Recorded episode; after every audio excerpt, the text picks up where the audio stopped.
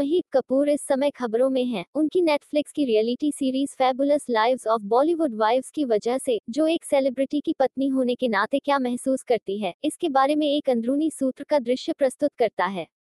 यहाँ आपको महीप के बारे में जानने की आवश्यकता है ऑन है महीप कपूर। महीप कपूर को बॉलीवुड की स्टार पत्नी के रूप में जाना जाता है। आज अभिनेता संजय कपूर के साथ उनकी शादी हुई, लेकिन 20 साल से अधिक समय पहले उनकी खुद की अभिनय आकांक्षाएँ थी।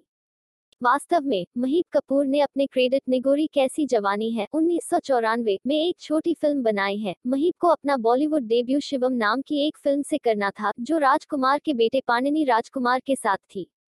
यह उन्नीस सौ सतानवे में संजय कपूर के साथ शादी के बंधन में बंधने से पहले था। महीप कपूर अब क्या करते हैं? महीप ने खुशी खुशी संजय कपूर से शादी की और दो बच्चों, शनाया और जहान कपूर को जन्म दिया।